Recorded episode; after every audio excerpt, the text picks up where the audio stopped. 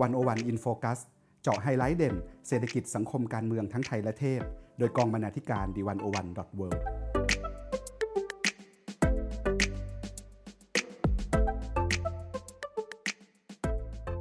สวัสดีค่ะ ท่านผู้ฟังอยู่กับรายการ One-O-One In Focus วันนี้อีฟปาณิส โพธิ์ศรีวังชัยบรรณาธิการ The One-O-One dot World และเตย วจนาวรรลยางกูรบรรณาธิการ The One-O-One dot World ดำเนินรายการค่ะ ค่ะ ท่านผู้ฟังคะหนึ่งในประเด็นทางการเมืองที่ถูกพูดถึงอย่างมากในช่วงสัปดาห์ที่ผ่านมานะคะ คือเรื่องการที่ศาลไม่ให้ประกันตัว 3 แกนนำคณะราษฎรนะคะ ก็คือมีเพนกวิน มีรุ้งแล้วก็มีทนายอานนท์นะคะ ซึ่งถูกสั่งฟ้องด้วยคดีกฎหมายมาตรา1นึนะคะ ซึ่งเป็นคดีที่สืบเนื่องมาจากวันที่การชุมนุมประท้วงที่สนามหลวงวันที่ 19 กันยานะคะ ทีนี้เนี่ยมันก็มีประเด็นที่เขาถกเถียงกันว่า เพราะอะไรทำไมศาลถึงไม่ให้ประกันตัวนะคะ ทั้งๆทที่ยังไม่ได้ตัดสินว่ามีความผิดนะคะ ในขณะเดียวกันเนี่ยก็มีข่าวเข้ามาจากข้างในเรือนจำว่ามีการกระทำที่อาจจะเป็นการละเมิดสิทธิมนุษยชนหรือเปล่า ทั้งๆทที่กลุ่มคนเหล่านี้ยังไม่นับถือว่าเป็นผู้ต้องหานะคะ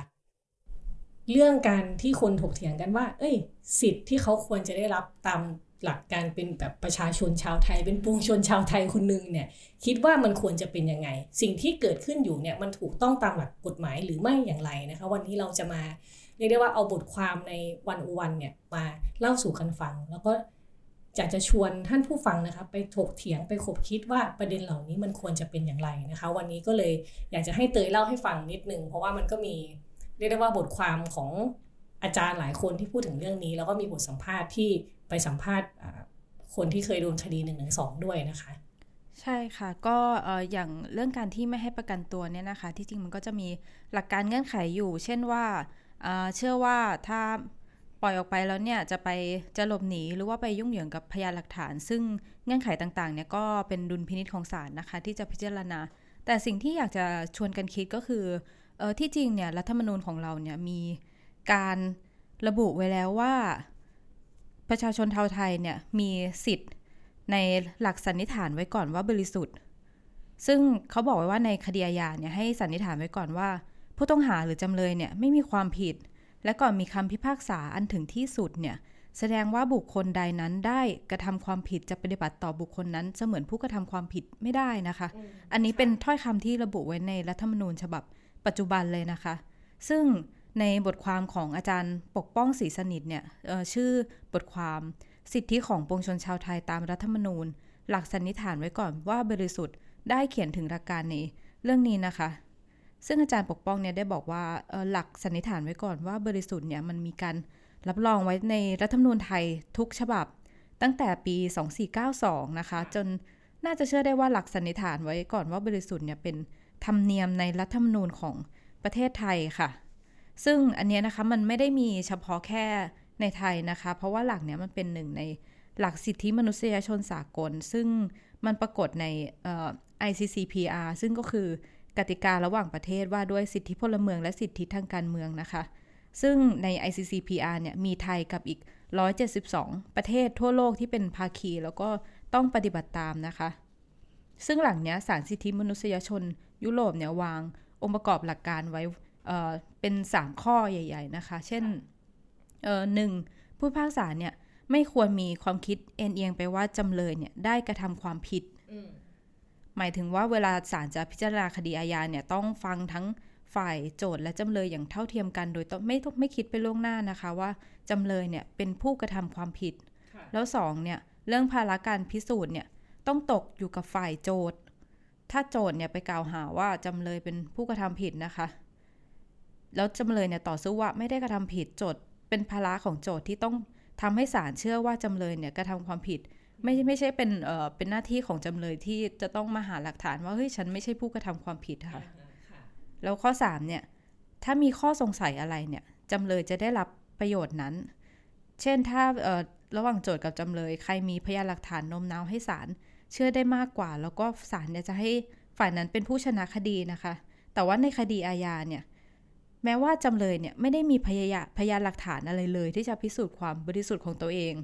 แต่ว่าถ้าโจทย์เนี่ยนำเสนอหลักฐานได้ไม่ชัดเจน เพียงพอให้ศาลเชื่อว่าจำเลยเนี่ยกระทำความผิดจริง แล้วมันเกิดข้อสงสัยเนี่ยศาลต้องยกฟ้องปล่อยตัวจำเลย ให้จำเลยได้รับประโยชน์จากความสงสัยค่ะค่ะ คือถ้าพูดง่ายๆก็คือว่าค่า default ของคนเนี่ยจะไม่ใช่คู่ทำกระทำความผิด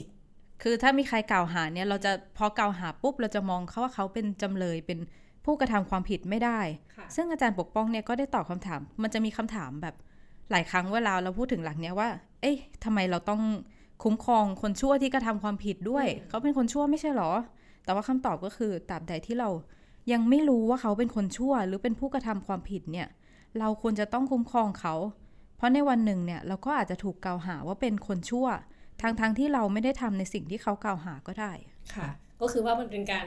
ปกป้องคุ้มครองสิทธิของมนุษย์คนหนึ่งตามหลักพื้นฐานไว้ก่อน ใช่ค่ะ เพราะว่าเราเราไม่มีวันรู้เลยว่าสมมติอยู่ๆวันหนึ่งเราถูกกล่าวหาในเรื่องที่เราไม่ได้ทำแล้วเราก็ต้องมีสิทธิ์ปกป้องตัวเองแล้ว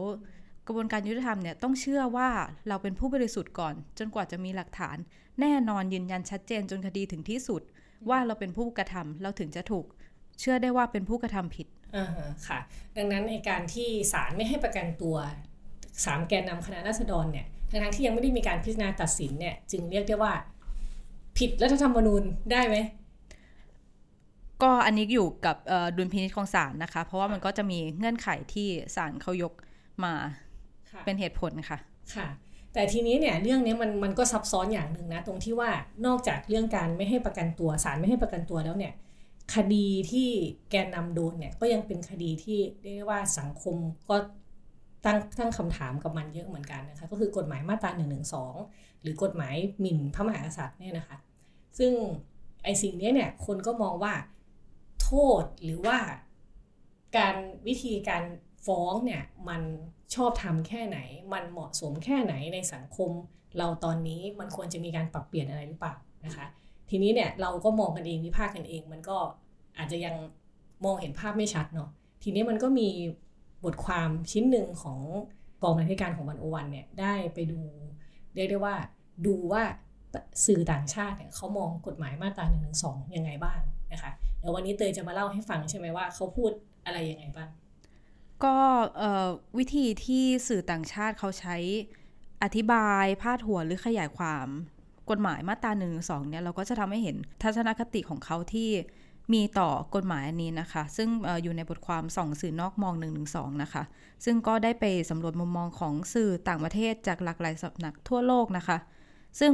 มันไม่ได้เพิ่งเกิดขึ้นปี 2 ปีนี้นะคะ แต่ว่าเรื่อง1นึเนี่ยมันปรากฏอยู่ในบทความต่างประเทศมากกว่า 10 ปีมาแล้วนะคะ เพราะว่ามันเป็นเรื่องที่มีปัญหาในเชิงหลักการสิทธิมนุษยชนแล้ว ในเวทีระหว่างประเทศเนี่ยเขาก็มีการพูดถึงเรื่องนี้มาเรื่อยๆ จนกระทั่งในสังคมไทยเองเนี่ยก็มีเอ่อกระแสการเรียกร้องให้เกิดการแก้ไขมาตรา1นึมาหลายครั้ง อยากจะยกตัวอย่างเอ่อบางพาดหัวที่บทความนี้ได้พาไปดูนะคะ เช่นของ The Economist นะคะ ก็อธิบายไว้ว่า1นึเนี่ยเป็นหนึ่งในกลอุบายที่เลวร้ายที่สุด แต่ว่าได้รับความนิยมที่สุด ก็คือการกล่าวหาผู้วิพากษ์วิจารณ์ว่าไม่จงรักภักดีต่อพระมหากษัตริย์ค่ะ หรืออย่าง The New York Times นะคะ ก็ได้พาดหัวไว้ว่า112 เนี่ยเป็นกฎหมายแห่งความหวาดกลัว เพื่อพิทักษ์สถาบันพระมหากษัตริย์ หรือว่า Nikkei Asia นะคะ ก็บอกว่ากฎหมายหมิ่นพระบรมเดชานุภาพเนี่ยรั้งไทยให้ยังอยู่ในยุคมืดค่ะ ค่ะ เราจะเห็นว่า keyword จะมีคำเกี่ยวกับว่ายุคมืดหรือความหวาดกลัวต่างๆนะคะ ซึ่งมันก็สะท้อนชัดว่าจริง ๆ กฎหมายนี้เนี่ยอาจจะจำเป็นต้องเอามาคลี่มาดูกันให้ชัดๆว่าจริง ๆ แล้วปัญหามันมันมีปัญหาหรือเปล่าแล้วปัญหาที่ว่านั้นอยู่ตรงไหนนะคะแล้วเอกฎหมายเนี่ยมันมันทำให้สังคมเนี่ยตกอยู่ในภาวะแห่งความหวาดกลัวจริงหรือเปล่านะคะ ก็การพูดถึงเรื่องการแก้ไขมาตรา1นึเนี่ยนะคะสมควรเป็นเรื่องที่เราพูดคุยกันได้ทางเว็บไซต์ d 1 0 1 World เนี่ยก็เคยได้เชิญคุณพริตวัชรศิลป์นะคะ มาออกรายการ101วันออนวันค่ะ ชื่อตอนจากมาตรา1นึถึงรัฐธรรมนูญ โจทย์การเมืองไทยแห่งปี 2564 นะคะ ซึ่งคุณพริตเนี่ยได้ให้เหตุผลไว้ว่า มาตรา1นึเนี่ยขัดกับหลักสากลที่ใช้กันในประเทศที่อยู่ใต้ระบอบประชาธิปไตย เขาบอกว่ามีอยู่ 3 มิตินะคะ มิติแรกเนี่ยคือเรื่องความหนักของโทษมาตรา1นึเนี่ย มันจะมีการกำหนดไว้ว่า อย่างต่ำเนี่ยต้องถูกจำคุก 3 ปี สูงสุดคือ 15 ปีซึ่งถือว่าเป็นโทษที่หนักมากนะคะ ไม่ว่าจะเปรียบเทียบในมิติไหนก็ตาม หรือว่าเปรียบเทียบกับกฎหมายอื่นของไทยจะเห็นว่าโทษมาตราหนึ่งสองเนี่ยเทียบเท่ากับการฆ่าคนโดยไม่เจตนา ค่ะ ค่ะ แล้วก็ถ้าเทียบกับเอ่อกฎหมายของไทยในอดีตนะคะ ที่มีลักษณะเดียวกันกับโทษมาตราหนึ่งสองนะคะ คุณผลิตก็บอกว่ามาตราหนึ่งสองปัจจุบันอะมันหนักกว่ากฎหมาย ในสมัยสมบูรณาญาสิทธิราชซะอีก สมัยนั้นเนี่ยก็ได้กำหนดโทษจำคุกไว้ ไม่เกิน 3 ปีหรือ 7 ปีค่ะซึ่งก็แล้วแต่ช่วงเวลานะคะกฎหมายนี้มันก็มีการเปลี่ยนแปลงมาเรื่อยจนตอนหลังเนี่ยถูกยกระดับมาเป็น 3-15 ปีตั้งแต่ปี 2519 จนถึงปัจจุบันค่ะ หรือว่าถ้าเทียบในระหว่างประเทศค่ะ ในประเทศอื่นที่เป็นระบอบประชาธิปไตยที่มีพระมหากษัตริย์ทรงเป็นประมุขเนี่ย ก็จะเห็นว่ามาตราหนึ่งหนึ่งสองของไทยก็หนักกว่าทุกประเทศนะคะ เช่นโมนาโกเนี่ยกำหนดโทษจำคุกไว้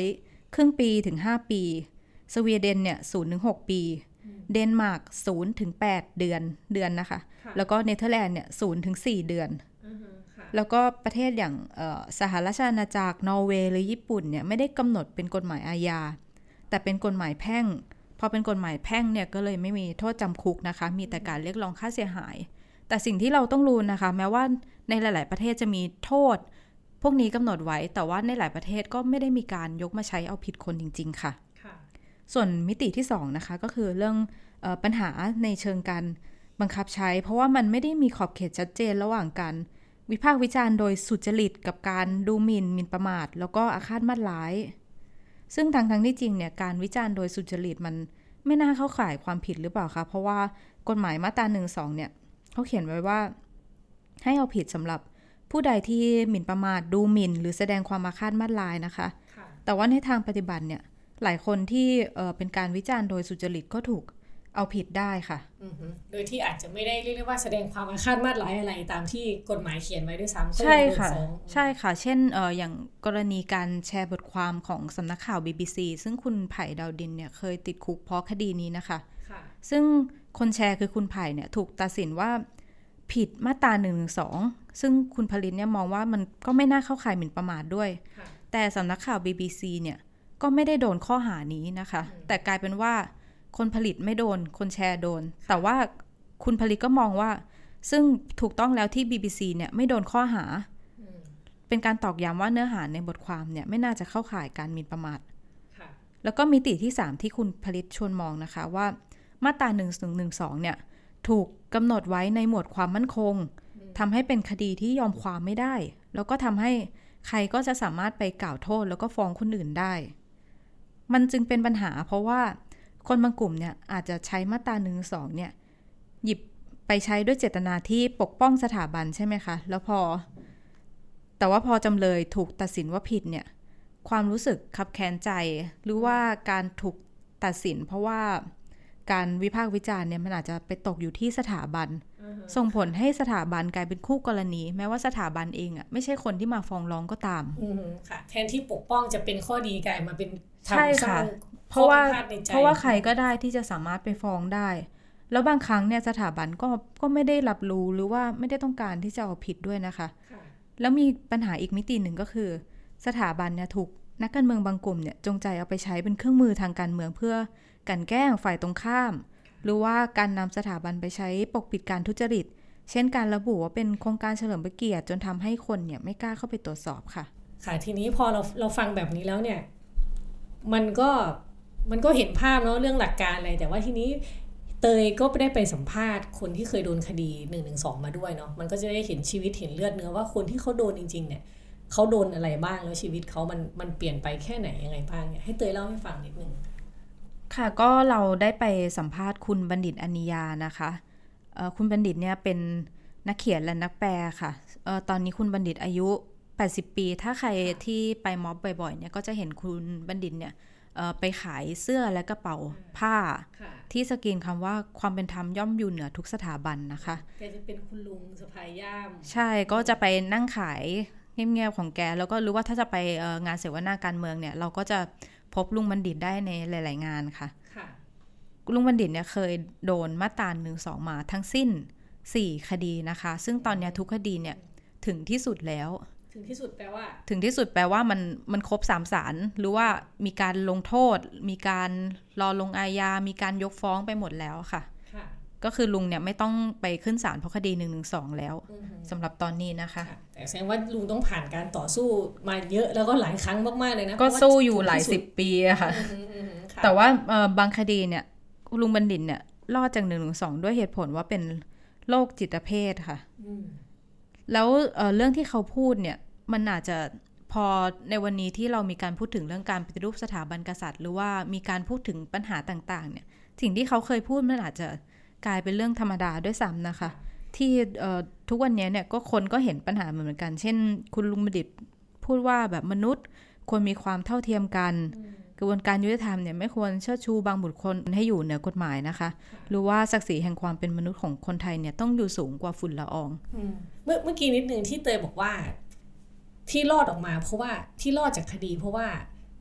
เป็นโรคจิตเภทนี่คือยังไงแปลว่าเขาต้องยอมรับว่าเขาเป็นโรคจิตเภทเขาถึงถึงจะรอดจากคดีนี้หรือว่าเป็นยังไง อันนี้เป็นคดีแบบหลายสิบปีแล้วเป็นเป็นคดีหนึ่งสองคดีแรกนะคะ ซึ่งสมัยนั้นน่ะไม่ค่อยมีใครโดนหนึ่งหนึ่งสองเยอะ แล้วพอตำรวจเนี่ยไปแจ้งจับเขาจากการพิมพ์หนังสือชื่อดาวแดง แล้วพอตำรวจจับไปเราก็ไม่รู้จะทำไงก็เลย ส่งไปหาแพทย์ให้วินิจฉัยว่าเป็นโรคจิตเภทเขาก็บอกลุงบัณฑิตนะคะเขาก็เล่าให้ฟังว่า เออตอนที่ไปตรวจอะหมอถามเขาว่าจะให้ผมลงว่ายังไง จะให้ผมเซ็นรับรองว่ายังไง ให้คุณเป็นจิตเภทไหม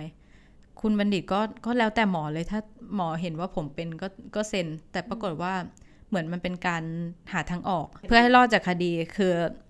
ส่งสารไปสารก็อาจจะพิจารณาว่าอาเป็นคนจิตเภทอย่างเงี้ยค่ะ อาจจะเป็นทางออกในการในช่วงที่เจ้าหน้าที่ยังไม่อยากใช้มาตราหนึ่งสองค่ะ ทั้งทั้งที่สิ่งสิ่งที่ลุงบัณฑิตพูดเนี่ยอาจจะเป็นเรื่องได้ว่าเรื่องสามัญสามัญสำนึกของมนุษย์คนหนึ่งวิธีคิดต่อโลกมันเป็นเรื่องที่สามัญมาก ๆ แต่ว่าถูกตัดสินว่าต้องเป็นจิตเภทเพื่อที่จะรอดจากคดีค่ะก็สังคมไทยแต่ละช่วงเนี่ยมันก็จะมีเพดานในการพูดแตกต่างกันนะคะ บางช่วงบางบางคดีเนี่ยลุงบัณฑิตยังไม่ทันจะพูดอะไรเลย ไปพูดในงานเสวนาช่วงถามต่อก็ยกมือขอขอพูด ยังพูดไม่จบประโยคเลย โดนแจ้งจับมาตราหนึ่งสองแต่สุดท้ายก็โดนยกฟ้องนะคะ เพราะมันยังไม่มีอะไรเลยอะแล้วก็ตอนตอนเราไปสัมภาษณ์ลุงบัณฑิตเนี่ย เราก็ถามว่าแบบโดนหนึ่งหนึ่งสองมาตั้งหลายคดีเนี่ย มันทำให้ต้องระมัดระวังในการพูดขึ้นไหม คุณลุงเขาก็บอกว่า เขามั่นใจว่าสิ่งที่เขาพูดเนี่ย มันจะเป็นประโยชน์ต่อประเทศชาติและคนไทย เขาพูดสิ่งที่มันเป็นความถูกต้อง เขาก็เลยไม่คิดว่าเขาต้องระวังอะไร เขาพูดไปโดยเป็นธรรมชาติ แล้วเขาพูดในสิ่งที่ถูกต้องต้องบอกว่าพวกเจ้าหน้าที่หรือใครเนี่ย อย่าไปดำเนินคดีเขาซึ่งเป็นผู้บริสุทธิ์ สังคมต้องอย่ามาบอกให้เขาระวังในการพูดแล้วเขามองเห็นว่าสังคมเนี้ยมันไม่เป็นธรรมเขาเลยต่อสู้ให้เกิดความเป็นธรรมเขาเลยต้องการที่จะพูดต่อไปเรื่อยๆ แล้วพอเราถามว่าช่วงนี้มันมีกระแสการบอกว่า มาตราหนึ่งสองเนี่ย สมควรต้องแก้ไข หรือยกเลิก ลุงบัณฑิตก็บอกว่า เขาคิดว่าถ้าถ้าจะไม่ยกเลิกมาตราหนึ่งสองนะ ก็อยากให้มันโทษมันเหลือเท่าคดีหมิ่นประมาททั่วไป แต่ที่จริงแล้วอะใจจริงอะเขาอยากให้ยกเลิก เพราะเขามองว่ามาตราหนึ่งหนึ่งสองเนี่ย โทษมันโหดร้ายเกินไป มันผิดวิสัยมนุษย์ที่จะลงโทษคนที่พูดไม่ถูกใจ แล้วก็จะเอาเข้าคุก ตั้งสามปีสิบห้าปี หรือว่าบางคนเนี่ยโดนหลายกรรม ก็กลายเป็นหลายสิบปีเหมือนเหมือนที่คุณอัญชันโดนล่าสุดนะคะ คือ 87 ปี ซึ่งคุณบัณฑิตพูดอีกว่าผู้ปกครองเนี่ย มองเมืองไทยเหมือนเหยื่อ เหมือนเป็นท่าที่จะทำยังไงก็ได้ ซึ่งมันไม่ถูกต้อง แต่คุณบัณฑิตนะคะ มองว่าเขาเนี่ยไม่มีอำนาจที่จะต่อรอง เขาพูดในสิ่งที่ถูก แต่ว่าถ้าคนอื่นเห็นว่าผิด แล้วมีอำนาจเหนือเขาก็เอาเข้าคุกได้เลย แล้วเขามองว่า ประเทศไทยเนี่ยมีคนบริสุทธิ์ถูกเอาเข้าคุกเยอะ บางคนถูกจำคุก บางคนก็มีชะตากรรมอื่นๆ อย่างเช่นในคดีรอแปดนะคะ ที่มหาเล็กสามคนที่ถูกตัดสินประหารชีวิตค่ะ ก็ในยุคสมัยนี้นะคะ ก็เป็นยุคหนึ่งที่กระบวนการยุติธรรมของไทยนะคะ ถูกตั้งคำถามอย่างมากในสังคมนะคะ ขณะเดียวกันเนี่ยคนที่อยู่ในกระบวนการยุติธรรมเองก็อาจจะอยากออกมา แสดงให้สังคมเห็นนะคะว่าจริง ๆ แล้วมันยังมีความน่าเชื่อถือหลงเหลืออยู่ในกระบวนการยุติธรรมไทยนะคะขณะเดียวกันเหมือนกันที่สังคมเนี่ยก็อาจจะต้องคอยตั้งคำถาม แล้วก็สอดส่องว่ามันมีความอยุติธรรมเกิดขึ้นตรงไหนบ้าง และเราจะทำอะไรได้บ้างนะคะแล้วเวลาที่นักกิจกรรมทางการเมืองโดนดำเนินคดีเนี่ยเราคนมองว่าอ้าวก็ทำผิดกฎหมายก็ต้องโดนลงโทษสิ สิ่งสำคัญคือ เราต้องมาคิดว่ากฎหมายนั้นมันสมเหตุสมผล หรือว่ามันมีความเป็นธรรมแค่ไหน มันเลยเป็นที่มาที่ตอนนี้มันมีการพูดถึงเรื่องการแก้ไขมาตรา1นึนะคะ ว่าในการดำเนินคดีอาญาเนี่ยมันมีหลายองค์ประกอบหลายเหตุผลที่มันสมควรถูกปรับปรุงแก้ไข ซึ่งเรื่องนี้นะคะมันควรจะเป็นเรื่องที่เราพูดคุยกันได้ มันไม่ควรจะเป็นเรื่องต้องห้ามค่ะ สำหรับท่านผู้ฟังนะคะ ถ้าอยากอ่านเรื่องราวเกี่ยวกับความยุติธรรม กฎหมายต่างๆนะคะ สามารถเข้าไปอ่านได้ที่เว็บไซต์ d 1 1 w o r l d นะคะ ส่วนวันนี้รายการวันวันอินโฟกัสอีฟปานิชโพสีบางชัย และเตยวัจนาวรยางกูล ค่ะ ลาไปก่อนค่ะ สวัสดีค่ะ สวัสดีค่ะ